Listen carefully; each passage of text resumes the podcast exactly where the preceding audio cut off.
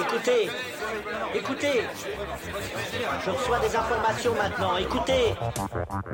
Le feuilleton va recommencer pour quelques épisodes, capitaine. Nous ne sommes pas des robots, Sébastien, mais des êtres vivants. Voilà le pied d'Armstrong. Au centre et en bas de votre écran. Et il marche maintenant.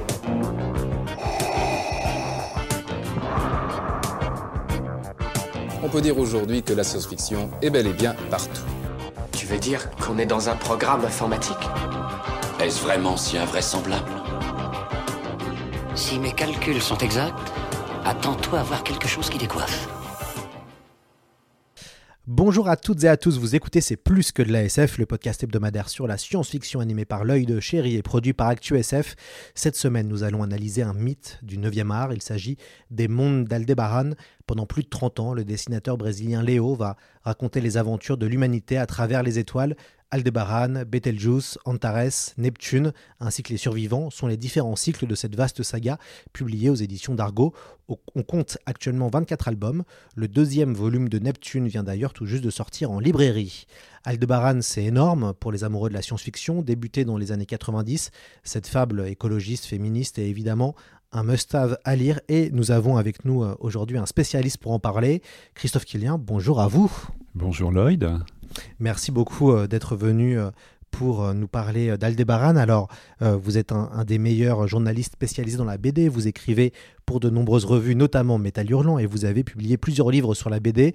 Je vais citer quelques titres, comme Méchant, Crapule et autres vilains de la bande dessinée chez Huguin et Menin, le guide des 100 bandes dessinées incontournables chez Librio. Vous avez aussi analysé des grandes sagas avec Valérian, le guide des mille planètes. Vous avez déconstruit le jeu d'Auverse avec des ouvrages sur les métabarons et l'Incal. Et enfin, vous avez publié Les Mondes d'Aldebaran, l'encyclopédie illustrée chez Huguin et Munin, un ouvrage fascinant. Alors Christophe, pourquoi les, les Mondes d'Aldebaran est une pépite du 9e art selon vous? Et j'ai envie de commencer par une, poser une question à mon tour. Est-ce qu'il faut dire Aldébaran ou Aldébaran? Parce que je m'aperçois que j'ai toujours dit Aldébaran. Ah, c'est vrai, c'est vrai, c'est vrai. alors, ouais, tout à je, fait. je, ne sais pas, hein, je constate que dire vous dites Aldébaran, Aldébaran, ouais. mais c'est pas mal Aldébaran. Ouais, ça sonne bien. Ça sonne ça bien. sonne plus, plus US que, que, qu'Aldébaran, mais on peut, dire, on peut dire les deux, je, je, pense. ça n'a pas d'importance, mais je trouvais ça marrant. Alors pourquoi, pourquoi Aldébaran? C'est une série que j'ai, j'ai- ou Aldébaran, c'est une série que j'ai toujours appréciée parce que j'étais assez euh, fasciné par l'originalité du, du propos de Léo, qui, qui consistait à la fois avoir une approche de, de- de- de science-fiction, mais aussi à aborder des thèmes euh, très liés à l'intime, à l'intimité des personnages, euh, ce qu'on ne trouve pas forcément toujours dans, dans la bande dessinée en général et dans la bande dessinée de, de SF. C'est ça que je trouvais intéressant, sa manière d'humaniser son propos et, et tous, les, tous les personnages qu'il, qu'il fait vivre dans, dans ses séries. Christophe, vous allez devoir parler un peu plus proche du micro. Voilà, très je me rapproche du micro. On a- Parfait. On n'a pas entendu ce que j'ai dit faut Si, si, non, non, ça c'est va. D'accord. C'est bien, c'est bien, mais comme ça, on vous entendra encore, encore, Voilà, euh, là, encore mieux. mieux. Euh, pourquoi, vous- enfin, selon vous, pourquoi euh, cette saga est aussi populaire par les amoureux de la science-fiction? On la cite souvent, hein, elle est citée dans, dans souvent le top 10 un peu des, des séries qui reviennent sur la SF. On cite forcément Aldébaran. Pourquoi? Bah, Peut-être parce qu'elle touche un lectorat qui va au-delà du, du- du- du- du simple lectorat de science-fiction euh, traditionnel. Euh, notamment, vous me direz si je me trompe, est-ce que vous en pensez, mais notamment un, un lectorat féminin. Je crois que Léo est très lu par, euh, par des lectrices. Euh, il me semble que de manière générale, en tout cas souvent, les, les- bandes dessinées ou les œuvres de science-fiction sont plutôt lues par des, par des lecteurs, par des hommes. Et c'est vrai que Léo a un propos qui s'adresse à tout le monde finalement. Alors je ne sais pas si c'est la raison qui explique le succès de la série. Il y a aussi évidemment tout l'imaginaire de Léo, le bestiaire, les planètes, enfin tout ce qui met en scène dans, dans ces sagas. Mais je, et puis bien sûr le personnage de Kim Keller, qui est un personnage assez fascinant, qui je pense plaît à tout le monde, c'est-à-dire qu'il plaît autant à des hommes qu'à des femmes, à des jeunes qu'à des vieux. On peut, on va envie de s'identifier à Kim, euh, qui est très jeune au début de, la série et puis qui, évolue et qui grandit.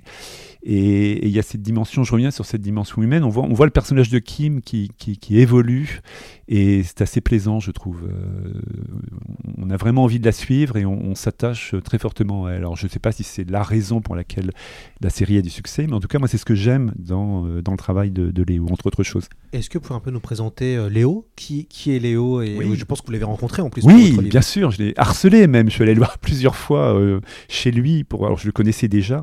J'avais déjà eu l'occasion de travailler avec lui. Léo a un parcours vraiment intéressant et très original au sein de la bande dessinée parce que c'est alors c'est quelqu'un qui est né en 44, donc il a autour de 78 ans. Euh, et malgré tout, c'est pas un, débutant, c'est un jeune auteur de BD parce que il a commencé dans la bande dessinée euh, au, début, milieu des années 80. Et il a eu un parcours euh, auparavant assez singulier puisqu'il a d'abord il a suivi des études d'ingénieur. Il est, il est né à Rio, donc il a grandi au Brésil. Et puis, il, est- il a terminé ses études vers, euh, vers 60, euh, 67, 68. Donc, euh, c'était déjà la dictature qui, qui- qui s'est installée au Brésil en 64.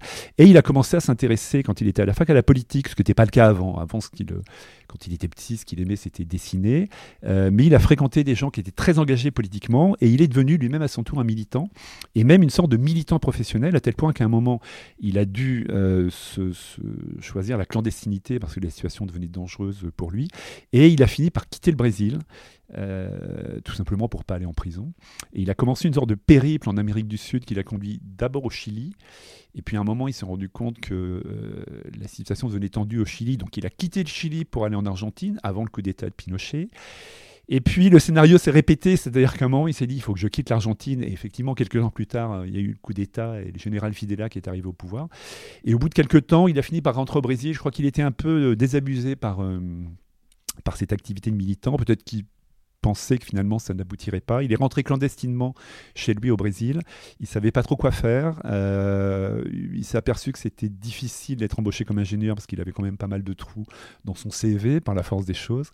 Et donc il s'est dit, après tout, pourquoi pas le dessin? Il a toujours aimé le dessin et la bande dessinée depuis qu'il était tout petit. Et donc il a commencé à bosser pour la pub. Et là, un jour, il a fait une découverte incroyable. Il était euh, dans une agence de... ou dans un, dans un journal qui s'appelle, euh, ou qui s'appelait, je pense pas qu'il existe encore, qui s'appelait Hobbit Show, qui était une revue de, de SF. Il, a, il venait porter des, des dessins et il a découvert dans un coin une pile de revues euh, françaises, euh, notamment des numéros de Métal Hurlant. Et là, il, a- il est tombé sur des gens comme Moebius, qu'il connaissait pas du tout, et il s'est dit, euh, c'est extraordinaire, donc on peut faire des choses comme ça, on peut dessiner de cette manière. Et il a commencé à... Au bout d'un moment, il s'est dit, mais en fait, il faut que je quitte le Brésil. La, bande dessinée, c'est pas ici que ça se passe, c'est plutôt en Europe, en particulier en France. Donc il est arrivé en France en 80-81, il est resté trois mois pour des raisons liées... Enfin, il avait pas, il pouvait pas rester plus longtemps à cause du visa, etc. Donc il est reparti, il est revenu, et là il s'est installé pour de bon. Et euh, pour vivre, il a commencé à travailler pour la pub. Et puis à un moment, il s'est lancé, il s'est dit voilà, je vais essayer de proposer un projet de bande dessinée. Donc il a un parcours euh, vraiment vraiment original. Et, donc il a commencé comme professionnel, il avait 40-45 ans. Sachant que son premier projet n'a pas marché, vous en parlez. Exactement. Ouais, Mission Contact. Alors c'est assez marrant parce que Mission Contact, on, on voit quand même un certain nombre de parallèles avec euh, Aldémaran, notamment à, à travers certains personnages. Euh, il pensait que ça plairait, puis en fait non, ça n'a pas plu du tout aux éditeurs qui lui ont dit, tu sais, la SF, euh, on, on est vers le milieu des années 80, c'est plus vraiment dans l'air du temps. Donc euh, bah, il a repris ses planches et puis il a, il, a, il a retravaillé chez lui. Et au bout d'une dizaine d'années, en, en 94, il a fini par... euh, par euh, publier Aldébaran. Alors avant ça, il avait quand même une, il avait quand même réussi à se faire un nom dans la bande dessinée, puisqu'un jour, il a, il- on, on lui a, on lui a téléphoné, c'était euh, Jean-Claude Forest, le, le fameux créateur de Barbarella, qui s'occupait de la revue Okapi, qui était éditée par Bayard, et euh, qui était intéressé par son dessin. Et il s'est associé à Rodolphe, le scénariste, pour euh, lancer la série Trent, qui n'est pas du tout une série de SF, parce que ça met en Remarquable scène- série. une très belle série qui met en scène un, un officier de la, la police montée au Canada. Et voilà, après Trent, il a pu euh, lancer Aldébaran, en, voilà que je dis Aldébaran à mon tour, en, en 94. Donc un parcours très original et euh, quelqu'un qui arrive dans la bande dessinée à un âge euh, assez avancé finalement par rapport à tous ses confrères. On va justement écouter Léo. Il avait été interviewé en 2013 sur la chaîne L'Antre du Méa. Il répond à cette question. Il répond à deux questions en fait. Qu'est-ce qui vous a attiré dans la science-fiction et d'où vient l'idée de ces mondes? Pour ceux qui veulent voir cette vidéo en intégralité, elle dure 10 minutes. Elle sera sur la page de notre site internet. On écoute maintenant Léo. j'ai toujours aimé ça. Depuis toujours, dès que je commençais à imaginer à faire la BD, c'était pour faire ce genre d'histoire. D'accord. C'était un truc que je trouve fascinant. Ça permet une liberté énorme, création du monde, on fait ce qu'on veut, quoi. C'est imaginer. Et, et justement, c'était une science-fiction, mais pas trop dans le futur. C'est trucs plus proches, que c'est plus facile à croire, quoi. C'est trop lointain, ça fait un peu difficile à croire. euh. Et là, non, je voulais des choses proches. Même les, les planètes sont assez réalistes, assez proches, assez semblables à la Terre. Les monstres, surtout, vous aimez bien les monstres hein, j'ai vu. Le monstre était, important justement euh, quand j'ai commencé à imaginer euh, quelle ambiance aurait ma planète Aldébaran, c'est le premier tome d'Aldébaran. Je me suis dit j'ai fait une ambiance normale entre guillemets, comme c'était une forêt brésilienne. Euh, mais à un moment donné, il fallait ajouter quelque chose pour que le lecteur se rende compte que c'est pas la Terre, c'est une autre planète, c'est une planète lointaine. Et c'était les animaux qui apportaient cette euh, étrangeté. Alors ils étaient importants. Et, mais au début, j'ai mis les animaux comme ça, comme c'était un, aspect de décor. Et c'est petit à petit, en parlant aux gens, aux lecteurs, dans les dédicaces, tout ça, je me suis rendu compte petit à petit que les gens étaient fascinés par les animaux. Alors de plus en plus, j'ai commencé à faire plus attention aux animaux, à faire de euh, à faire en sorte qu'ils soient crédibles qu'il soit plausible, sans être trop mirobolant. C'est toujours difficile à expliquer, mais c'était... euh, euh, depuis tout jeune, par exemple, je suis brésilien, non? Je me souviens une époque avec mon frère, quand on, était adolescent, on s'imaginait les premiers Portugais qui sont arrivés au Brésil, à Rio. À Rio, c'est une- euh, les paysages, c'est incroyable, c'est très beau. On s'imagine ces petites caravelles qui arrivent avec ces, marins très ignorants, très- de brutes, quoi. Ils arrivent dans ce paradis, ils voient les Indiens qui arrivent, qu'est-ce qu'ils sont ces gens-là? Ils voient des plantes qu'ils ne connaissaient pas, des animaux qu'ils ne connaissaient pas. Et nous, on s'imaginait, qu'est-ce qui- quelle époque? Oh, si j'étais là, parmi ces gens-là, là, c'est un truc fantastique, une expérience humaine, humaine euh, incroyable. Et qu'on a vécu euh, à cette époque, après avec la découverte de, de l'Australie, des- mais après c'est fini. Aujourd'hui, c'est fini. Voilà, c'était une interview de Léo. Alors la qualité du son n'était pas incroyable, mais malheureusement il y a très peu d'interviews de Léo qui sont euh, disponibles sur Internet. Léo n'aime pas vraiment s'exprimer dans les médias malheureusement à cause, je pense, de son euh, peut-être de son accent brésilien. Il considère qu'il ne parle pas assez bien français, alors qu'il est totalement euh, compréhensible. Ce qui est intéressant, et, et Léo le dit, c'est que dans Aldébaran, en tout cas le premier cycle, euh, Aldébaran est donc est une planète euh, lointaine et euh, l'humanité, une partie de l'humanité est là. On suit, euh, il y, a, a plus de contact entre la Terre et entre la planète d'Aldébaran où il y a des colons qui, qui sont là depuis plus d'une centaine d'années. Et donc c'est vrai qu'on est, dans, on est dans un espèce de monde pas vraiment technologique. On est dans un monde où il y a un peu de technologie, mais finalement c'est plutôt un monde des années 50 en fait. Exactement. Ce que je trouve intéressant dans la série, c'est que quand on commence à, quelqu'un qui, qui ouvrirait l'album pour la première fois, au départ, on se dit pas forcément qu'on est dans un univers de science-fiction. On est très proche des, personnages. Ils sont habillés comme des gens d'aujourd'hui, et il y a effectivement, il n'y a pas d'élément de technologie qui apparaît. Alors, ce qui est très marrant, c'est que au tout début, travaillé avec un éditeur qui, euh, qui n'est plus chez Dargo, mais qui s'appelle euh, Didier Chrisman, et qui à un moment lui a dit Écoute, euh, il m'a fallu un certain temps avant de comprendre que j'étais vraiment dans un univers de SF. Donc, ça serait bien que tu, si tu pouvais ajouter quelques éléments qui montrent qu'on n'est plus en, dans les années 90. Donc, il a ajouté notamment des, plantes, des animaux, etc. Mais il y a une très grande proximité. C'est peut-être, je reviens à la question que vous posiez tout à l'heure. C'est peut-être aussi une des raisons qui peuvent expliquer le succès de la série, c'est que on n'est pas dépaysé d'une certaine manière. Alors, au bout d'un moment, effectivement, on voit la mentrice, il se passe des trucs incroyables. Bon, on comprend quand même qu'on est dans un univers de SF, mais on, se sent assez proche des personnages. Et ça, ça peut être un, élément qui fait qu'on a envie de, continuer à lire la série. Et puis, il y a le dessin de Léo qui est aussi euh, important. Moebius en parle, puisqu'il a, il a écrit une préface dans, l'édition intégrale d'Aldébaran, où il explique que dans le dessin de Léo, il n'y a pas du tout de, volonté de- d'en mettre plein la vue, finalement. C'est un dessin très sobre, qui est au service de l'histoire, mais euh, de mémoire, il dit il n'y a pas de pré-chi, pré-chat graphique. Euh, voilà, Léo cherche pas à- à subjuguer son lecteur en faisant une démonstration de virtuosité. Au contraire, c'est il y a une grande simplicité et un grand réalisme de, du dessin, et je trouve que c'est assez original et assez intéressant. Le, premier cycle d'Aldébaran brille par son, par son efficacité.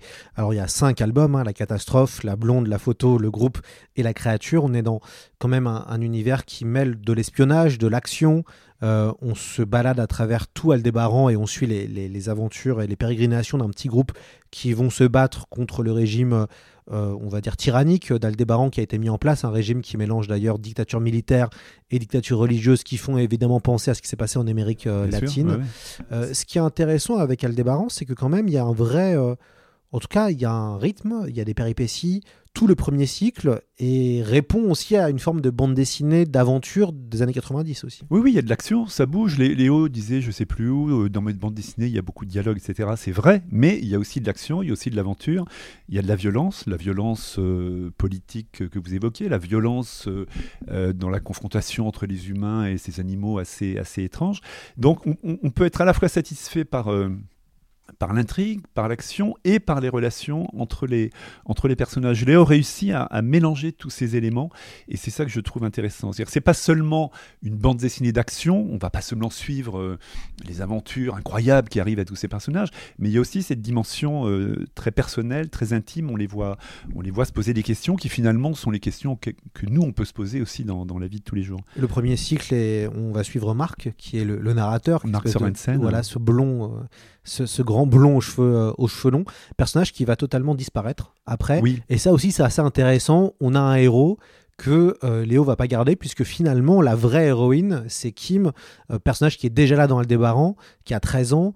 Et en fait, c'est plutôt elle qui va. euh, c'est plutôt elle, en fait, le, les mondes d'Aldébaran. Bien sûr. Alors, ce qui est marrant, c'est qu'au départ, Kim a 13 ans, euh, Marc est pas tellement plus âgé, je crois qu'il a 17 ou 18 ans, mais il est quand même plus âgé, donc il joue finalement le rôle classique du héros dans la BD franco-belge. Et ce qui est, ce qui est intéressant, c'est que c'est lui le, le narrateur, c'est-à-dire que Léo utilise beaucoup le- les textes off pour donner des informations à, à ses lecteurs, et celui qui est mis en avant, celui qui raconte l'histoire, c'est Marc.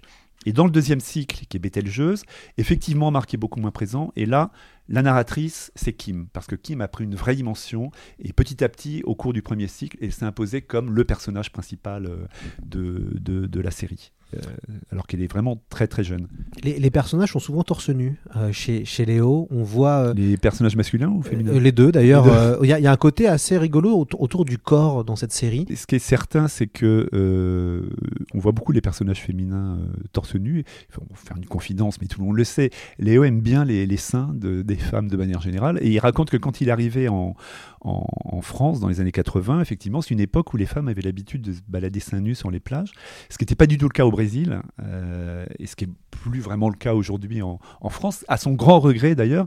Alors, il montre ces personnages, mais il n'y a jamais de volonté de, racoler le lecteur, c'est-à-dire que comme c'est le cas parfois dans certaines bandes dessinées, les personnages sont euh, euh, dénudés sans que ce soit vraiment important, mais on, sent que c'est une manière d'accrocher de manière un peu racoleuse les lecteurs. Là, c'est pas le cas. Ça répond simplement à des préoccupations liées à l'histoire, mais c'est toujours fait de manière très naturelle. C'est-à-dire que euh, si on voit le personnage torse nu, il y a une raison pour ça. C'est pas pour essayer de, faire plaisir aux lecteurs, euh, même si les lecteurs et les lectrices sont sûrement très très contents. Mais Léo n'est jamais, euh, jamais racoleur. Voilà, ça, ça me semble, important.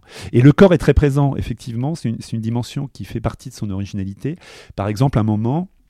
Dans Aldébaran, euh, au tout début, Kim a ses règles et c'est la première fois. Et en général, on voit pas ça dans une bande dessinée. Donc, elle explique à Marc qui comprend pas vraiment ce qui lui arrive. Euh, à un autre moment, euh, elle se plaint parce qu'elle trouve qu'elle sent la sueur. Ça fait longtemps qu'elle s'est pas lavée. C'est des préoccupations qu'on voit pas forcément en général dans les, dans les bandes dessinées. Le, le- le corps a une dimension assez, assez présente. Et je trouve ça assez intéressant. Et puis les personnages ont une sexualité très libre. Ça aussi, Oui. c'est quelque chose qui, qui est assez marrant quand on, lit, euh, quand on lit toute la saga. Il y a un côté quand même très soap opéra, c'est-à-dire que les, personnages, ou telenovelas, quoi. C'est-à-dire que quand même, les personnages n'arrêtent pas de tomber amoureux de, différents autres personnages à travers toute la saga. Et ça aussi, c'est un côté qu'on voit pas beaucoup euh, dans, la, BD. On voit vraiment des, des personnages un peu polyamoureux, quoi. Ouais, c'est vrai, c'est vrai, mais en même temps, alors c'est vrai que Léo euh, regardait les, telenovelas quand il était au Brésil. D'ailleurs, il explique qu'à l'époque, les intellectuels euh, euh, méprisaient officiellement les telenovelas, mais en réalité, il les regardait comme, comme tout le monde. Alors, je ne sais pas s'il y a un côté soap opéra dans, dans Aldébaran, mais ce qui est vrai, c'est que l'amour est présent, les relations amoureuses sont, sont, présentes, notamment en ce qui concerne Kim, mais je trouve que ça prend jamais le pas. Ça, fait partie de l'histoire, en fait, ça fait partie du propos de Léo. C'est-à-dire que ces personnages uh, sont confrontés à, des, à des, un environnement difficile et en même temps ils ont une vie personnelle, ils ont une vie intime et, ça il en parle. Et je trouve que c'est il réussit à mener les deux de front, c'est ça qui est, qui est intéressant. C'est vrai qu'on a souvent des personnages un peu désincarnés dans la, dans, dans, dans la BD, c'est-à-dire que ils sont dans l'action, mais on ne sait pas forcément comment ils vivent par ailleurs, quels sont leurs sentiments. Que... Ben là c'est pas le cas. Léo nous les montre dans leurs différents aspects finalement. Et Kim en particulier. Mais enfin l'homme de la vie de Kim, ça reste malgré tout euh, Mark Sorensen même si à un moment elle a une liaison avec un, médecin qui s'appelle Amos, euh, qui est un type plus âgé que Marc, donc qui a une maturité que, lui n'a pas. Mais finalement, ils réussissent à se, à se retrouver. Arrive le, second cycle, Betelgeuse, qui moi je trouve est le meilleur. Euh, en fait, euh, de, de, l'ensemble de la saga. Je les ai relus pour le podcast. Et vraiment, je trouve que Betelgeuse, qui va mêler le Planète Opéra pur jus avec une mission de sauvetage, puisque Kim doit, doit aller sauver des colons. Je trouve qu'en termes de concept, en termes de visuel, euh, c'est peut-être pour moi le cycle le plus abouti et euh, qui a une vraie réflexion en plus de, euh, de SF. moi, vraiment, Betelgeuse, c'est celui qui me marque le plus en termes d'image il est très beau, il y a de très très beaux paysages, cette tonalité. Dans le premier cycle, on est plutôt dans les couleurs bleu, vert, jaune, qui sont d'ailleurs les couleurs euh, du drapeau du Brésil et du maillot de l'équipe de foot. Dans le deuxième cycle, le vert domine. C'est pas du tout le même environnement. Alors, ce qui est intéressant, c'est que, euh, donc effectivement, il y a une il y a des, terriens qui vivent sur Bételgeuse et qui doivent répondre à une grande question qui est de savoir si les Yum, qui sont des, créatures animales qui ressemblent vaguement à des pandas, euh, la question c'est de savoir si les Yum ont une intelligence ou pas. Si on considère qu'ils sont intelligents euh, au sens humain du mot. donc dans ce cas-là, ça veut dire qu'on ne peut pas se permettre de coloniser Bételgeuse.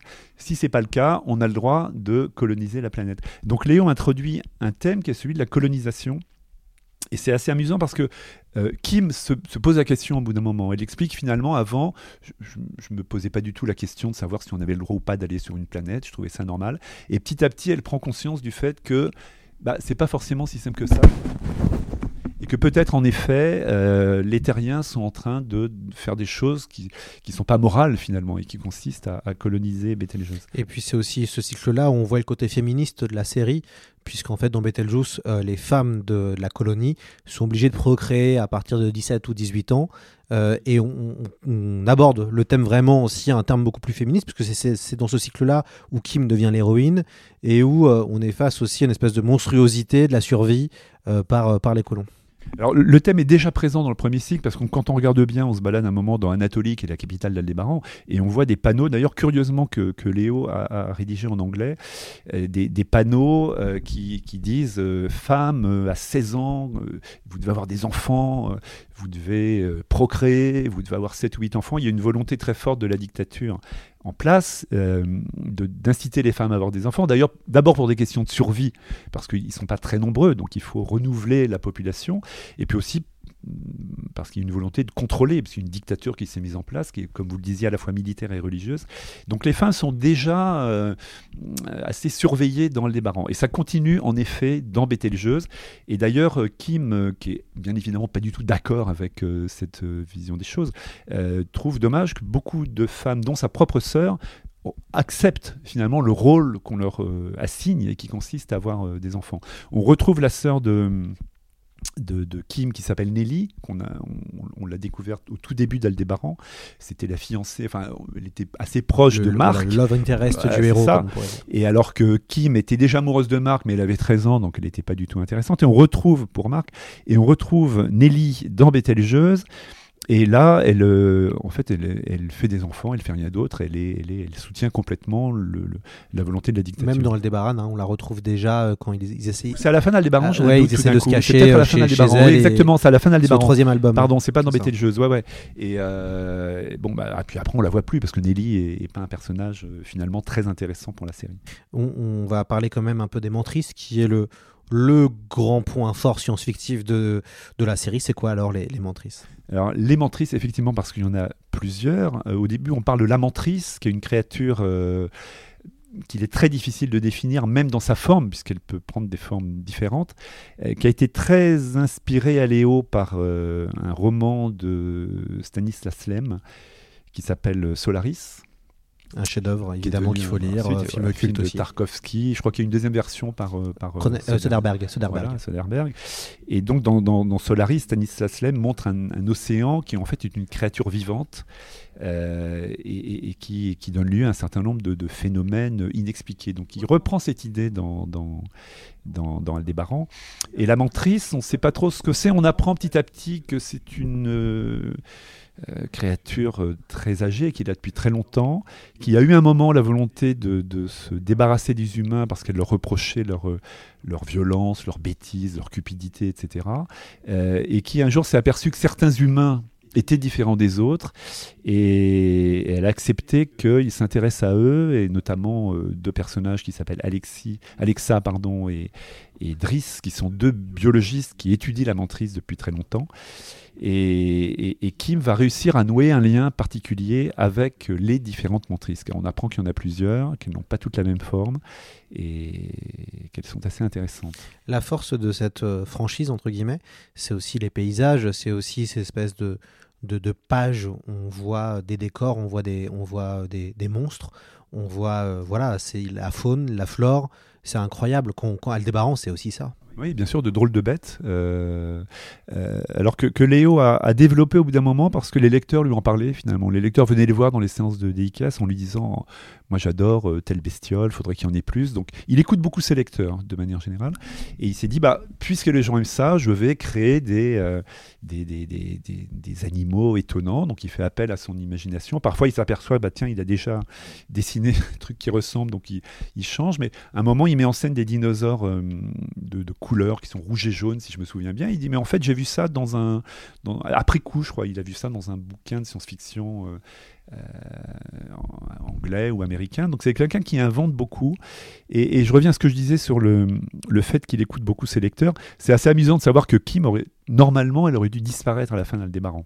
Parce que Léo s'est dit voilà, je, vais consacrer tout un cycle. Maintenant, je vais changer de personnage, je vais changer de héros.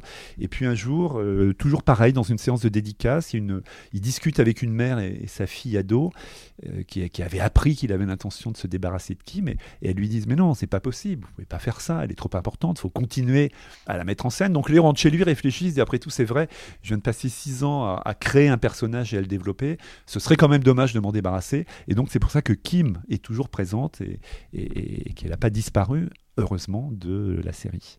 On, on arrive ensuite avec euh, Antares, qui est le, le troisième, euh, le troisième album, entre, enfin le troisième cycle. Alors, ce qui est intéressant avec, euh, avec Antares, et ce qui est assez original, c'est que dans, dans le premier, dans le, le cycle précédent, dans Betelgeuse, on était vraiment dans une mission de sauvetage euh, suite à, euh, on va dire, une tentative de colonisation qui a du mal à, fonctionner.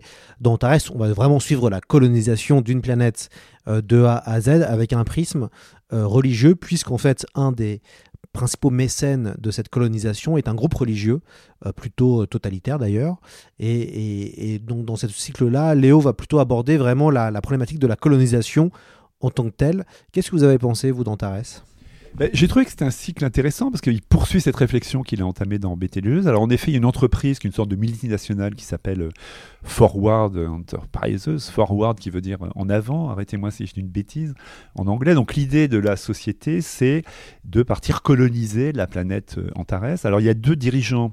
L'un qui, est- plutôt le businessman, donc c'est qui, qui est plus pragmatique qu'idéologue, et puis son frère, qui lui est un pur idéologue, qui considère que euh, y a une mission divine qui consiste à aller apporter la civilisation sur la planète Antares. Alors, pour, euh, pour, euh, pour ce faire, ils décident d'envoyer trois, ce qu'ils appellent trois kamikazes, c'est-à-dire trois, trois personnes qui vont euh, tester en quelque sorte la planète Antares et qui vont dire si oui ou non elle est euh, ouverte à la colonisation, c'est-à-dire est-ce que c'est dangereux ou pas d'envoyer des terriens. Alors, c'est assez terrible ce qui leur arrive parce que ils ont signé un contrat. S'ils s'aperçoivent que il se passe des choses dangereuses, euh, il n'y aura pas de colonisation, mais eux ne reviendront pas. Donc ils resteront toute leur vie sur, sur Antares. À l'inverse, ils estiment que euh, on, peut y aller, ils donnent le feu vert et, voilà. Donc je, je- trouve que Léo poursuit dans cette voie, ce qui n'était pas forcément son idée de, de départ. Par exemple, tout à l'heure, vous disiez qu'il y avait le côté écolo. Euh, c'est effectivement assez amusant de s'apercevoir que Léo, lui, il n'a jamais conçu les différentes séries comme une série écolo. plein de gens lui en ont, parlé, des, lecteurs, des journalistes. Alors, euh, il, considère que c'est peut-être parce qu'il y a de très beaux paysages, qu'il met en scène des animaux qui sont dans l'état de nature, mais lui n'a jamais eu en tête de dessiner une série écolo. C'est assez intéressant. Et la colonisation, c'est un peu la même chose. C'est pas forcément un thème qu'il avait en tête au départ, mais tout comme Kim, il en a pris conscience petit à petit. Il s'est aperçu qu'effectivement, c'était quelque chose qu'il, un thème qu'il abordait et, et qu'il a, enfin, qu'il a continué à développer, mais qui n'était pas son idée de départ en tout cas.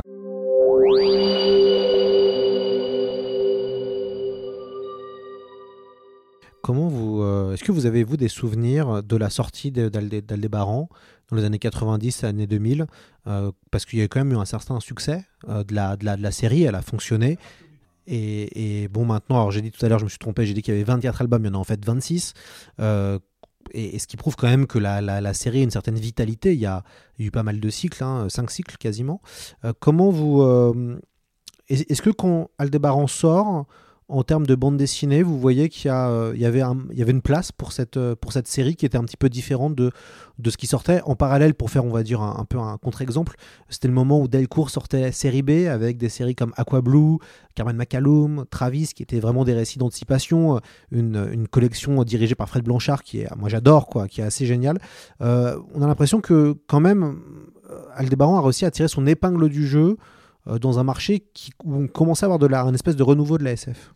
Oui, mais peut-être pour les raisons qu'on évoquait tout à l'heure, parce que Aldébaran est, assez différent de ce qui se fait en, science-fiction. Moi, je l'ai pris en cours de route, j'ai plus en tête la manière dont ça s'est passé quand euh, Léo a créé la série, donc vers 80, en 94.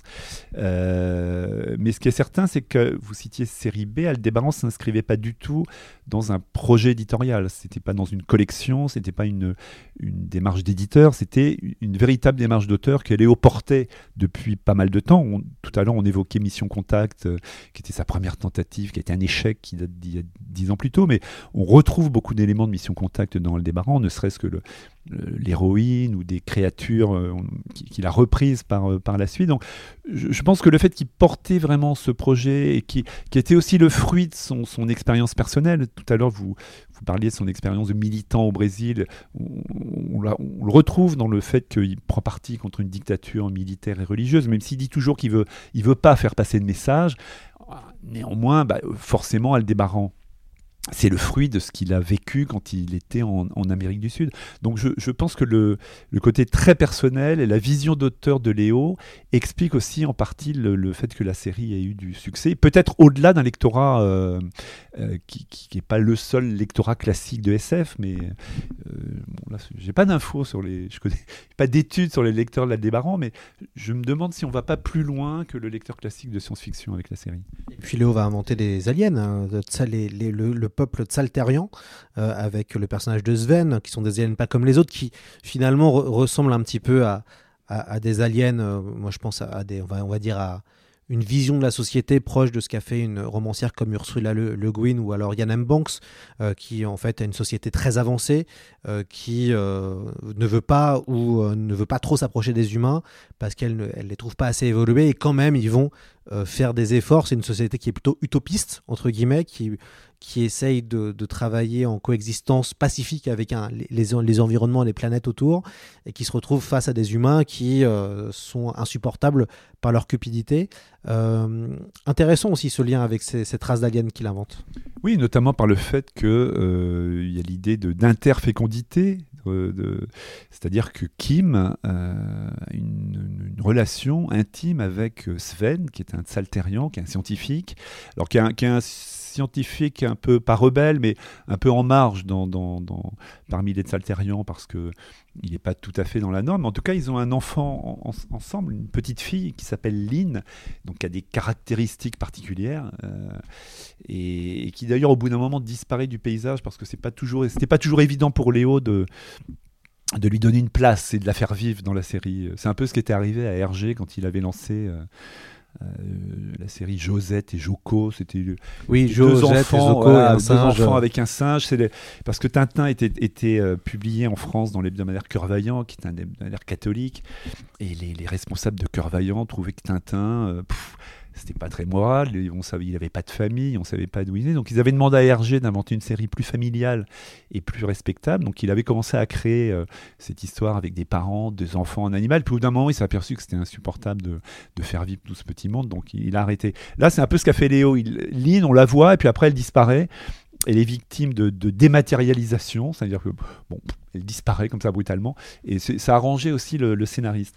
Mais pour revenir à ce que vous disiez, oui, les Tsalterians sont intéressants, c'est une civilisation plus avancée.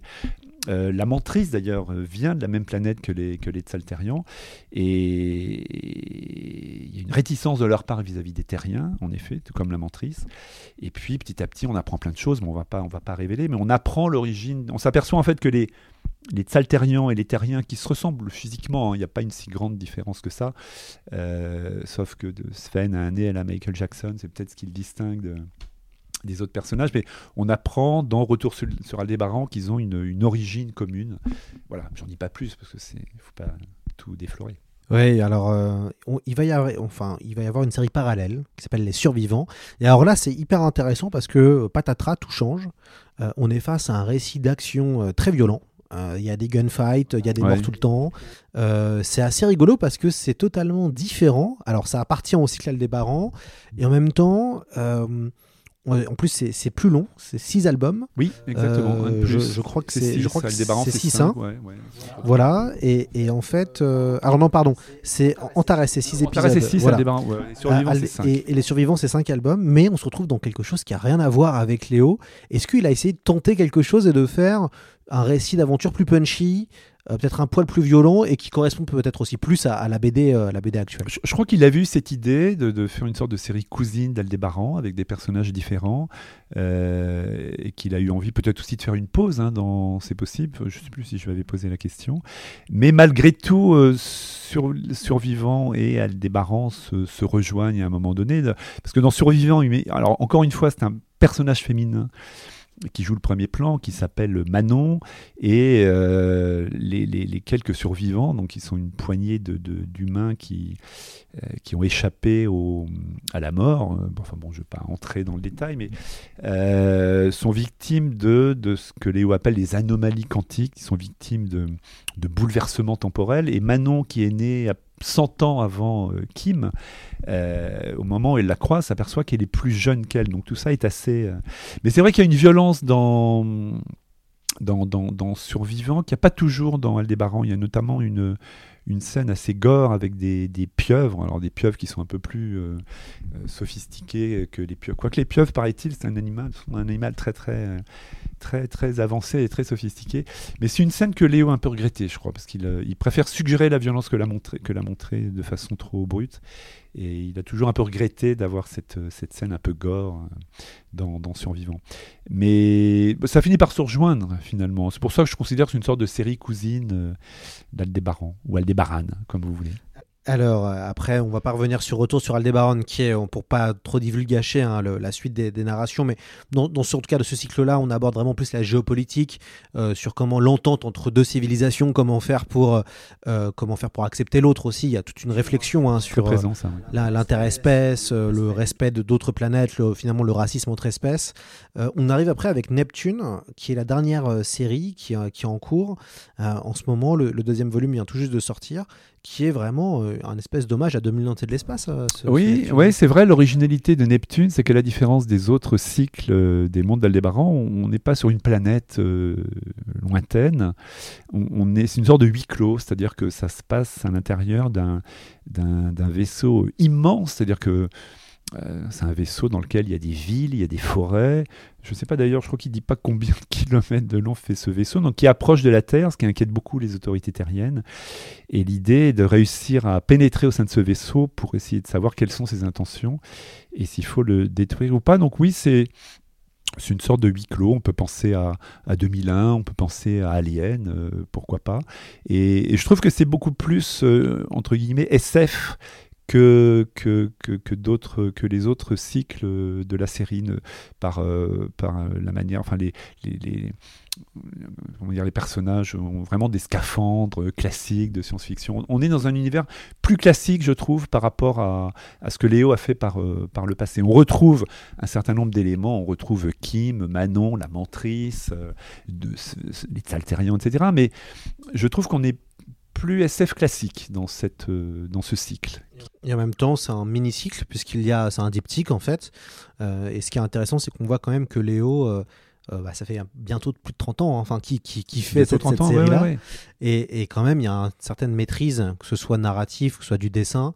Euh, il y a- on voit à travers, quand on lit tout, d'un coup, on voit des espèces de variations techniques en fonction évidemment de l'arrivée de, de la démocratisation de Photoshop ou, Oui. ou voilà. Mais, mais c'est vrai qu'il y a une, une vraie maîtrise euh, d'un point de vue narratif. Et en même temps, il y a un espèce de faux rythme chez Léo qu'on ne retrouve plus vraiment maintenant. Il y a, ça, c'est un truc qui m'a marqué aussi. Qu'on lit euh, Léo, il y a une forme de faux rythme aussi. C'est-à-dire euh, faux rythme, une sorte, une sorte de pas de lenteur, mais de, Une forme de lenteur, de tranquillité peut-être dans la manière de, est- de ouais, c'est ça. raconter. Oui, c'est vrai. En lien avec le dessin Oui, oui, aussi, bien qui est en fait un dessin assez figé. euh, et qui est un dessin, je dirais pas daté parce que ce serait, ce serait peut-être un peu trop, un peu trop fort, mais on a un dessin un, un poil old school euh, et ce qui fait aussi le charme, moi je trouve. Oui, c'est vrai. Et puis aussi, c'est peut-être aussi dû au fait qu'il y a beaucoup de, de, de dialogues et de discussions, il y a beaucoup de conversations entre les, entre les personnages, sans que ça vienne casser le récit, mais je pense que ça donne aussi un rythme euh, très particulier à, à ce que Léo raconte. Et, en tout cas, il a beaucoup d'idées, c'est-à-dire quand tu termines un, un cycle, il, il se projette déjà sur le, sur le cycle suivant, sachant que par ailleurs, il travaille aussi sur d'autres projets, sur d'autres euh, séries, donc il n'arrête jamais, il est toujours euh, très occupé, mais je pense que le cœur de de son œuvre, ça reste quand même euh, les mondes d'Aldébaran. C'est ce je pense c'est ce qu'il a de plus personnel. Et même si par ailleurs il travaille avec Rodolphe sur euh, Namibia, Scotland, etc. Enfin, il y a quantité d'autres choses. je crois que c'est vraiment Aldébaran. Faudrait lui demander, mais qui lui tient le, le plus à cœur. Vous pensez que c'est adaptable et qu'est-ce qu'il faudrait adapter dans tout ça, dans toute, ce- dans, dans toute cette saga? Qu'est-ce que vous, vous pensez qu'il serait intéressant de, de montrer euh, à l'écran, euh, euh, soit au cinéma, soit en série TV Alors, je ne sais pas si on. C'est quand même très riche, il y a beaucoup de choses à raconter. Je ne sais pas si on pourrait l'adapter sous forme de, de film, si on pourrait tout raconter. Est-ce que on pourrait pas plutôt l'adapter sous forme de série, justement? Ce qui est intéressant dans les séries, c'est que c'est toujours au long cours, donc on voit l'évolution des personnages. Et ce qui est intéressant dans la débarran, c'est qu'on voit aussi comment les personnages grandissent et évoluent. Donc peut-être une série euh, serait plus judicieuse qu'un film, j'en sais rien. Je ne sais pas du tout où en est ce projet d'adaptation. Euh, je trouve que le premier cycle est quand même d'une très grande richesse, d'une grande densité. Il y a un personnage dont on n'a pas parlé, mais qui est vraiment euh, extra, qui s'appelle euh, Monsieur Pad. Oui, alors très intéressant Et- puisque ah, c'est incroyable. c'est- euh, un vieillard, enfin en tout cas. C'est pas trop quel sait âge pas il a, trop, Monsieur Pad. En tout cas, c'est un espèce de bouffon, malin, ingénieux. Au début, on pense qu'il est méchant, mais en fait, il est un peu gentil. filou, un peu crapule, mais qui, a toujours, qui se débrouille toujours pour euh, trouver des solutions ingénieuses, qui est très proche de Kim, qui a un peu une sorte de père spirituel pour Kim, qui a un physique étonnant avec ses costards euh, un peu ringards et son petit rire. euh, c'est un personnage que j'aime beaucoup. Et euh, d'ailleurs, j'avais dit à Léo, mais ce serait intéressant de, de- creuser le passé de, Monsieur Pad finalement, parce que à un moment, on, apprend qu'il connaît le grand dirigeant d'Aldébaran, donc le dictateur d'Aldébaran, mais on ne sait pas du tout quelles ont été leurs relations. Donc j'ai dit à Léo, mais ça serait bien, il faudrait faire une sorte de, de spin-off pour développer euh, Monsieur Pad, un peu comme ça a été fait par exemple dans, euh, dans Breaking Bad, où il y a une série qui a été déclinée avec, euh, autour de l'avocat. Et je, je trouve que vraiment Monsieur Pad mériterait que Léo lui accorde un peu plus de, de place. Euh, Eldermore euh, Pederewski, c'est son vrai nom, Monsieur Pad. Est-ce que vous pensez qu'il y aura une fin à Aldébaran Ben, je sais pas. Il faudrait demander à Léo. Je sais pas du tout. Lui, il continue tant qu'il. euh, apparemment, il a encore pas mal de choses à raconter. Il a, il a toujours la forme. euh, Je, je sais absolument pas s'il a l'intention de s'arrêter ou, non. Pour l'instant, il continue. Et euh, euh, je serais assez curieux de savoir comment Kim peut évoluer. Kim, c'est quelqu'un qui, est toujours dans l'action, qui est toujours confronté à des missions euh, très dangereuses et qui, en, en même temps, dit Mais j'en ai un peu marre. Moi, je suis quand même très jeune. Ça fait des années que, que je vois des gens mourir autour de moi, qu'on me confie des, missions qui. euh, j'ai envie de vivre autrement. J'aimerais bien avoir la vie normale des femmes de mon âge, même si en même temps, elle se dit qu'elle s'embêterait peut-être assez vite. Je ne sais pas comment comment il peut faire évoluer le personnage de Kim Est-ce qu'il peut lui la faire vivre autrement? Ça serait peut-être intéressant. De, j'en sais rien. Je sais pas. Faut demander à Léo. Et vous alors, c'est quoi votre euh, cycle préféré? Bah, peut-être le premier quand même.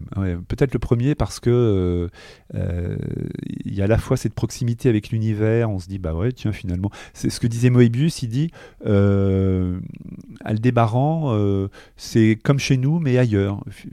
On ne sait pas trop si on est dans le présent, si on est dans le futur. Et puis petit à petit, on voit l'apparition de toutes ces créatures, de tous ces personnages, les relations qui se mettent en place. moi j'ai vraiment un attachement très fort pour pour le premier. Je trouve qu'il est d'une richesse euh, incroyable. Et j'aime bien les suivants aussi, mais voilà, Aldébaran, c'est. Moi, ça reste un, vrai souvenir de lecteur. Hein. J'ai découvert ça dans les années 90. Et c'est vrai que j'ai été assez euh, admiratif euh, par tout l'univers visuel d'Aldébaran. bien sûr. Qui, et les monstres qui sont vraiment. qui fonctionnent très bien qu'on est, qu'on est enfant. Et puis, et puis c'est vrai qu'il y avait un personnage assez, assez inoubliable. D'ailleurs, je trouve que le premier euh, volume d'Aldébaran est très intéressant puisqu'en fait on est dans un quelque chose d'assez post-apocalyptique finalement et qui quand on relit maintenant Aldébaran, ce que j'ai fait pour le podcast, il y a moi je trouve c'est drôle quand on pense au climat actuellement, euh, la BD fait écho. Euh, oui, alors c'est assez rigolo parce que dans, si je dis pas de bêtises, c'est dans Antares, à un moment Léo nous montre euh, Paris, hein, bon, Kim revient sur Terre pour quelques mois, elle va faire des, quelques années, mais elle va suivre des études. Et donc on voit le Paris des années, j'ai plus en tête l'année, mais dans les 2170, 80, quelque chose comme ça. Alors le climat est devenu assez irrespirable. Et d'ailleurs, on voit des personnages qui portent des masques dans la rue. Et, ça, ça a été dessiné par Léo bien avant euh, l'arrivée du Covid. Et puis, on voit un moment, il passe devant Notre-Dame et Notre-Dame a, brûlé. Alors, il y a un panneau qui indique euh, que Notre-Dame a été détruite en 2058 à cause des guerres de religion. Et c'était avant l'incendie de Notre-Dame, c'était avant que tous les débats autour des religions prennent l'importance qu'ils ont aujourd'hui. C'est assez amusant de voir que Léo a anticipé euh, une ambiance qui est très contemporaine, finalement, dans Antares. Oui, puis ce qui est aussi euh, intéressant avec euh, Aldébaran, c'est qu'on a encore une des rares séries qui continue depuis 30 ans. Elles sont de plus en plus rares. on est plutôt à la mode maintenant du one-shot, du roman graphique. Exactement. c'est compliqué de faire vivre des séries en BD, vous le savez très bien. Et on est encore une des rares séries BD qui continue. Euh, là, j'ai cru comprendre que ça y est, euh, Fred Duval allait euh, s'arrêter avec Carmen McCallum, et puis je pense que il s'arrêtera peut-être avec Travis un peu après. On voit que les longues séries qu'on suit depuis des années commencent à s'étioler petit à petit. Vous pensez, vous, que c'est encore possible de d'avoir du succès sur des, sur des séries sur des séries en BD alors qu'on vit dans un monde post Netflix entre guillemets où c'est l'instantanéité où ça devient compliqué pour des éditeurs de, de, suivre la cadence et suivre le rythme oui, mais c'est en même temps Netflix, euh, donc les séries, on s'aperçoit que ça dure sur euh, X saisons et X épisodes. Donc je pense qu'il y a toujours un lectorat qui, qui est attaché à l'effet de série, qui aime bien suivre l'évolution des, personnages. Donc euh, ouais, je suis assez optimiste. Je pense que tout le monde peut trouver son compte dans la bande dessinée d'aujourd'hui. Effectivement, des gens qui sont plutôt adeptes de... de, bon, j'aime pas tellement l'expression un roman graphique, mais enfin pour faire simple, on va, on va l'utiliser. Euh, des gens qui trouvent que la bande dessinée euh, est, très intéressante pour refléter le, monde d'aujourd'hui. Il y a de plus en plus de BD qui parlent de sociologie, de philosophie, etc. Enfin, ça a beaucoup évolué ces dernières années. Et puis à côté de ça, des gens qui, des lecteurs, des lectrices qui sont toujours euh, intéressés par les héros plus ou moins classiques, mais en tout cas par, les, par le fait de les suivre et de les, voir vivre et évoluer au long de, de, de, plusieurs euh, cycles. Donc euh, ouais, je pense qu'on peut avoir les deux. Est-ce que vous allez reprendre votre ouvrage pour faire une version prolongée? Puisque maintenant, comme Léo continue, est-ce qu'à un moment donné, vous vous dites, bon, allez, je vais, je vais on va dire, encore rajouter quelques petites pages en plus pour préciser encore plus l'univers. Bah, il faudrait demander à l'éditeur s'il a envie. Pour l'instant, non. Il faudrait attendre un petit peu, savoir, euh, savoir jusqu'où Léo a envie d'aller. Mais a priori, euh, on verra dans quelques temps. Oui, pourquoi pas. Mais c'est pas prévu en tout cas. Mais c'est du domaine du possible. D'ailleurs, petite question méthodologique. Euh, comment vous avez fait pour faire cette encyclopédie illustrée? On voit que vous avez tout repris. Euh, les personnages, les planètes, les thématiques. Comment ça s'est passé en termes de méthodologie euh? Alors, bah, j'ai beaucoup relu la série. De mémoire, j'ai dû faire sept lectures de la série, alors qui étaient différentes les unes des autres. Il y a des, relectures qui étaient plus centrées sur l'image pour vérifier que j'avais pas laissé passer tel ou tel détail. J'utilisais beaucoup les post-it En tout, j'avais compté, j'avais 600 post-it. Donc à chaque fois que je voyais un thème, un dialogue, un personnage, un détail, n'importe quoi, que je pouvais ou pas utiliser, tac, je mettais un post-it. Et puis, euh, comment j'ai procédé? J'ai procédé par, euh, grande famille, je crois. Euh, les thèmes, les créatures, les personnages. Je trouvais très important qu'il y ait un ou deux chapitres consacrés à, à la vie de tous les jours. Euh, aussi aux relations intimes, c'est-à-dire montrer que Aldébaran, ça parle du corps, ça parle des sentiments, ça parle de sexualité, ça parle autant de thèmes qu'on n'a pas forcément l'habitude de trouver dans la BD de, SF. Et puis voilà, j'ai organisé tout ça et puis bon, ça s'est fait comme ça, c'est simplement petit à petit. euh. Et vous avez interviewé aussi Léo plusieurs fois pour avoir. Je suis allé voir Léo chez lui, ouais, ouais, cette fois, je crois, et pour le faire parler, euh, pour le faire parler aussi de son parcours. Pour le... Alors, j'ai pas pu tout utiliser, euh, mais il m'a raconté sa vie au Brésil, euh, son enfance avec ses parents. Alors, Léo n'a jamais mis les pieds en Amazonie, par exemple. Quand on lit Aldébaran, on pourrait se dire, ah oui, ça, il a dû être influencé par l'Amazonie. Il n'est jamais allé. Il a vu des photos simplement, comme vous et moi. Simplement, quand il était à Rio, il a grandi à Rio jusqu'à 8 ans. Il vivait en bordure d'une forêt. Il, a, voulu remettre justement cet univers euh, végétal qu'il a connu au Brésil en se disant bah ça sera un peu exotique pour le lecteur français donc euh, c'est très bien. Non, il y avait encore beaucoup de choses à raconter sur le parcours de Léo, mais il n'y avait pas la place. C'était pas le sujet directement. Le sujet, c'était vraiment le débarrant. Est-ce que vous pensez que c'est une série politique, Aldébaran Ah oui, pour moi, c'est évident. Alors lui, Léo dit, mais moi, j'ai pas voulu faire passer de message, mais euh, ça reflète forcément ses sentiments à la fois vis-à-vis des politiques, des dictatures et de la religion. Euh, donc euh, oui, pour moi, c'est une série, une série politique. Léo fait passer quand même un certain nombre d'idées à travers ce que disent ses personnages. Donc oui, à 100% politique, mais sans vouloir, sans vouloir assommer son lecteur. Il fait pas de prêchi-prêcha, comme disait Moebius à propos du dessin. Simplement, euh, il met en scène des, des personnages, il laisse le lecteur faire son choix, mais on, je pense que ses idées sont tout à fait, tout à fait claires. Donc euh, oui, c'est une série politique, oui. Oui, oui. ce, ce sera le, le mot de la fin. Merci beaucoup, Christophe, d'être venu euh, Merci de m'avoir dans invité. ce, dans, dans ce podcast. On rappelle euh, votre euh, ouvrage que vous avez publié aux éditions Eugénie Munine et aussi euh, d'Argo, Les mondes d'Aldébaran, l'encyclopédie illustrée. Et puis, Noël arrive, chers amis euh, auditeurs, vous pouvez demander au Père Noël de, de- lire les intégrales de Léo, que ce soit en intégrale ou en one-shot. N'hésitez pas à découvrir cette, cette série qui est un beau cadeau de Noël. Moi, je trouve qu'on... En plus, d'ailleurs, ce qui, est- ce qui est pas mal avec Aldébaran, vous l'avez très bien dit, c'est qu'on peut l'offrir à des gens qui ne lisent pas de SF. Bien sûr, et même des gens qui lisent pas de bande dessinée, je crois. C'est, c'est- ça fait partie de ces œuvres qui finalement s'adressent à tout le monde. Il n'y a pas besoin d'être un, de connaître les codes de la BD pour, euh, pour apprécier Aldébaran. Et je, je pense que c'est aussi ce qui a contribué à faire le succès de Léo, à mon avis. Bon, Christophe, on se retrouve bientôt pour un, un épisode spécial Moebius? Pourquoi vous me dites ça? Je crois que vous préparez un ouvrage euh, qui est en train de se finaliser, on espère. Alors, oui et non. Alors, oui, oui, c'est vrai, je prépare euh, une biographie de Jean Giraud. Mais non, non, il n'est pas en train de se finaliser. J'ai encore quelques mois de, de travail parce que c'est assez long. Il y a beaucoup de choses à raconter sur Giraud. 2024, on espère?